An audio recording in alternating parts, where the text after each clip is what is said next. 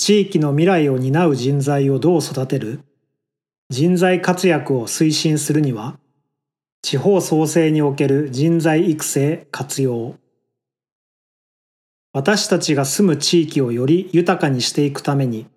地域の未来を担う人材をどのように育てていくべきか。人口減少超高齢化という日本が直面する大きな課題に対し国が一丸となって進めている地方創生。この地方創生の中でも地域で人材を育成し地域での人材の活躍を推進するということが非常に重要視されています。地域の未来を担う人材を育てることは当然ながら活躍しやすい場所を醸成していくことで地域外から人材を呼ぶ手段にもなり結果として地域の活性化が循環していくためです。具体的な事例を交えながら地方での人材育成活躍の場づくりについてご紹介していきます。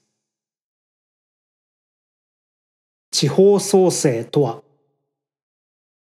地方創生は2014年12月に閣議決定された町、人、仕事創生長期ビジョン総合戦略という政策に関連して用いられた言葉で将来にわたって活力ある日本社会を維持するため地方と東京圏がそれぞれの強みを生かし日本全体を引っ張っていくという意味合いを持っています。第2期町人仕事戦略に入った2021年現在では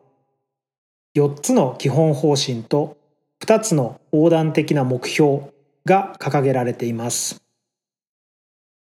基本方針。1稼ぐ地域を作るとともに安心して働けるようにする。2地方とのつながりを築き地方への新しい人の流れを作る。3結婚出産子育ての希望を叶える4人が集う安心して暮らすことができる魅力的な地域を作る横断的な目標1多様な人材の活躍を推進する。2、新しい時代の流れを力にする。このような方針や目標のもと、島根県の離島海士町にある沖東前高校では、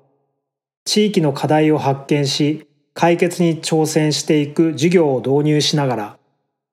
地域全体で学校を改革することで、県外からの応募生徒を増やし、廃校寸前から生徒数応募数が2倍にまで増加したというような成果も出てきています。また、サテライトオフィス誘致などで移住者を増やした徳島県神山町のような独自の地方創生事業を展開し新たな動きを見せる自治体も出てきています。神山町では新しく高等専門学校設立の発表もされています。これからの日本、特に地方において、より良い人材育成を行うことや、人材が活躍しやすい土壌を作ることは、地方創生において大きな役割を占めることがわかります。では、地方における教育、人材育成、人材誘致などについて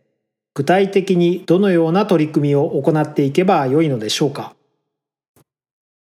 参考として具体的な地方創生における事例をご紹介していきます。事例1廃校の危機から生徒数が2倍へと増加した離島の沖東前高校の取り組み。島根県立沖道前高校は海士町大技福井にある全日制普通科共学の公立高等学校です島根県の北60キロ日本海に浮かぶ沖諸島の同然地域では家から通学できる唯一の高校です。現在は生徒数の増加もあり活性化している同然高校ですが以前は全国の離島や中山間地域と同様廃校の危機に陥っていました。高校がなくなることへの危機感から2008年より同然高校と同然三町村の行政、議会、中学校、保護者、同窓会から構成される沖同然高等学校の魅力化と永遠の発展の会を発足させ当該からも生徒が集まる学校づくりを目指す。同然高校魅力化プロジェクトを開始。島留学をキャッチコピーとして2010年度から全国募集枠を設定して県外生受け入れを開始し島根県並びに中山間離島地域での全国募集の先駆けとなりました。同然高校の生徒増成功を受け島根県の公立高校では積極的な県外生受け入れを行い現在は多数の公立県立高校まで県外生募集を拡大しています。特色1地域課題探究教育。当然高校の生徒たちは地域に実在する課題にチームで取り組むことで地域に対する愛着を持つだけでなく地域の一員として何ができるかを考え他者とつながりながら物事を解決することを体感的に学んでいます。学びの場は授業だけではなく地域の祭りや清掃活動、保育園や福祉施設でのボランティア、行動範囲のすべてを学びとつなげられています。特色にグローバル、ローカルな学びの場ブータンやロシアをはじめとする世界の国々と交流していて地域に飛び出す機会はもちろんのこと地域から飛び出す機会も数多く用意されています。海外研修では自分たちの地域の課題について海外の大学生にプレゼンテーションする機会が設けられ地域からの視点だけではなくグローバルな視点で物事を捉える機会が提供されています。特色3充実したキャリア教育。地域の仕事人や起業家に加え世界中のさまざまな分野で活躍する講師を迎えての特別授業や体感型ワークショップなどを通して多様な生き方働き方価値観に出会い視野を広げています。特色4学校と連携した公立塾。学校と連携した公立塾。沖学習センター。多くの生徒は学校での活動後そのまま学習センターへと向かいます。ここは全国から集まった多彩な講師陣がいらっしゃり主体的に自ら学ぶ力を育む自立学習と対話や実践を通して自分の興味や夢を明確にしていく夢ゼミの2つの特徴的なカリキュラムから構成されていて生徒たちの進学に向けたサポートまで行っています。当然高校は上記のような独特でかつ地域と強く連携した活動を通して廃校寸前校から全国から応募が集まる人気校となりました。このような成果を受け2018年から全国から生徒を募集している公立高校向けの留学支援事業である地域未来留学も立ち上がっています。地域における人材育成の重要さを理解し、地域とともに学校を改革し、長期的な視野で地域の発展を考えられる人材を呼び込む土壌づくりが今後の地方創生のあり方の一つのモデルになっているように感じます。事例2地方創生の聖地神山町の取り組み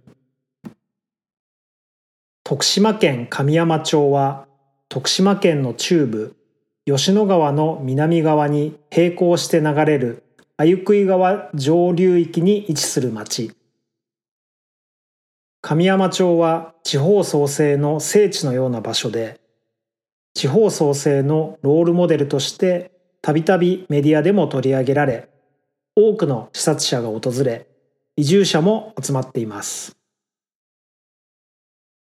今では想像できませんが実は1970年代以降は若者たちの町外への流出が止まらず過疎化に悩んでおり10年前の神山町はいわゆる限界集落のような状態でした。しかしこの10年間で多様なスキルを持った人たちが続々と移住するようになり様々なプロジェクトが立ち上がっています。都市の IT ベンチャーも新たな働き方を模索し、サテライトオフィスを開くようになり、2010年以降ですでに計16社以上の企業が神山に集積しています。なぜ徳島の限界集落にこれほど IT ベンチャーやスキルフルな人たちが集うのでしょうか神山町の変遷を簡単に時系列でご紹介します。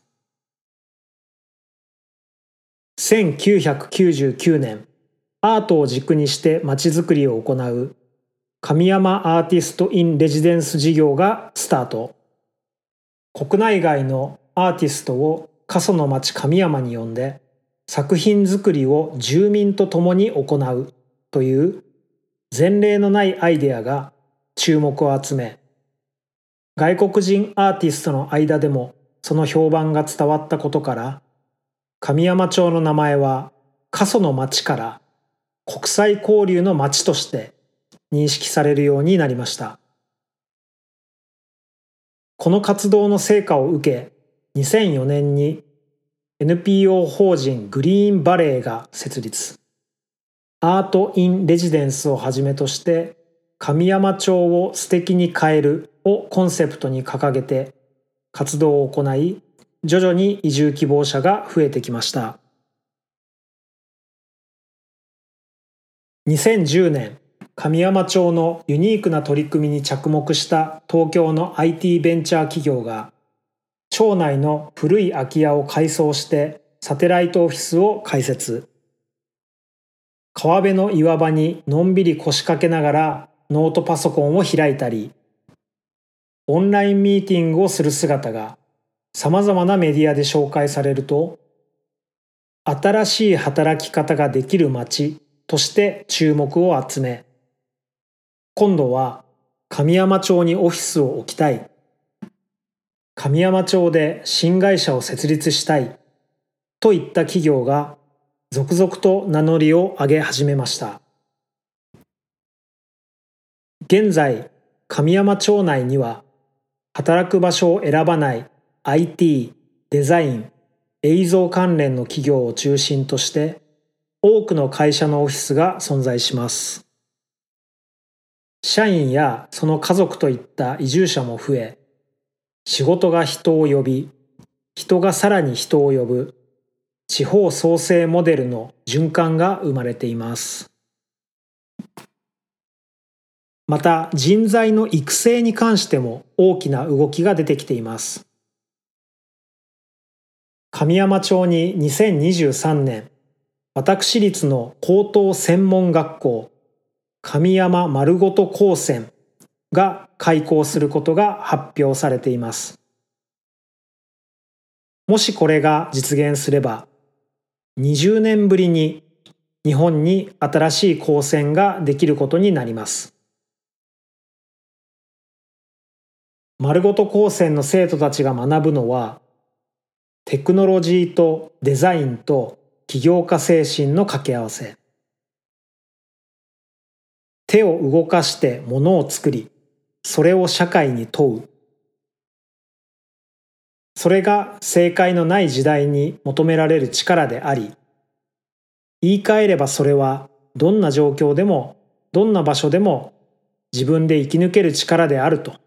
定義されています。高いレベルの創造スキル、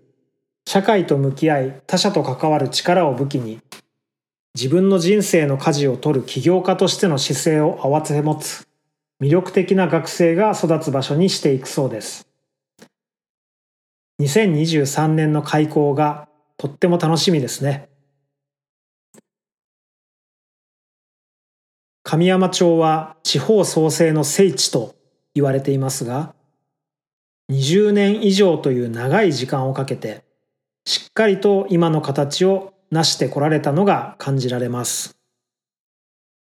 地域に根ざして活動してきた方々が時間をかけ、その地域の活性化や人材育成に取り組むと同時に、その地域の発展に資する人材を呼び込む土壌を作られ続けた結果、今の神山町の形になっているようです。ここにまた一つの地方創生のモデルがあるように感じました。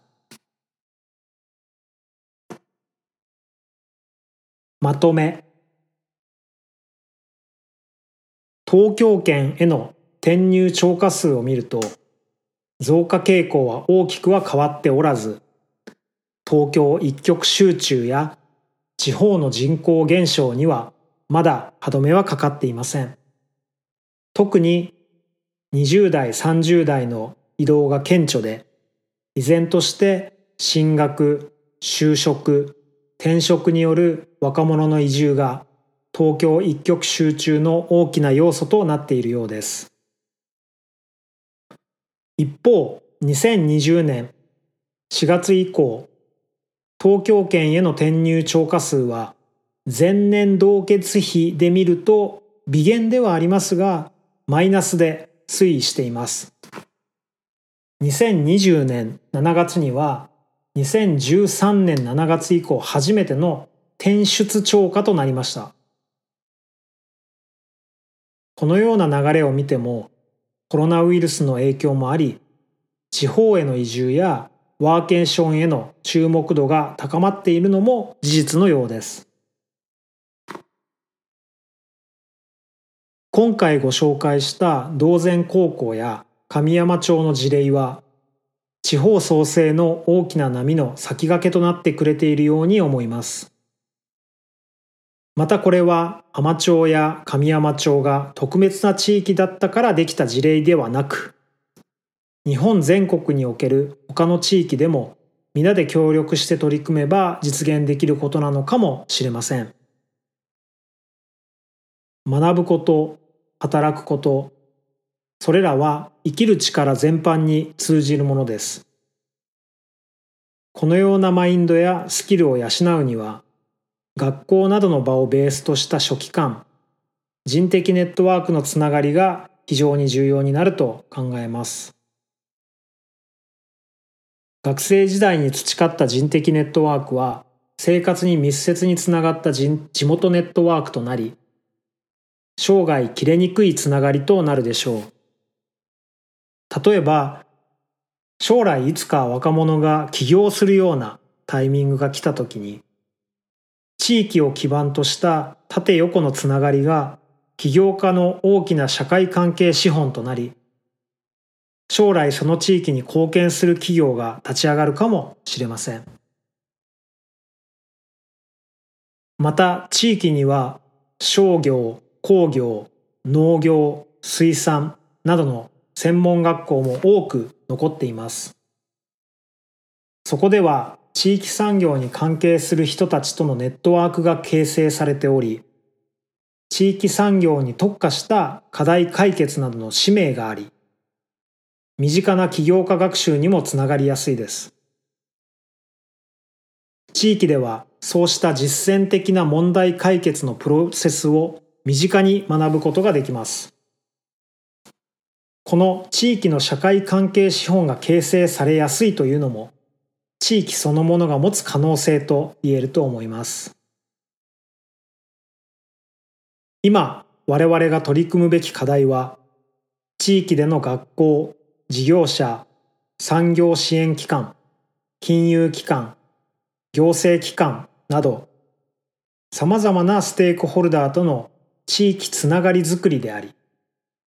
そこに社会との関係性を学ぶ学び続けるコミュニティが持続的に形成されることではないでしょうか。各地域一体となって長い時間をかけてでも地域での人材育成に取り組み人材の活躍の場を作り地方創生に皆で取り組んでいくことの意義を再度見直してみる結果になれば幸いです。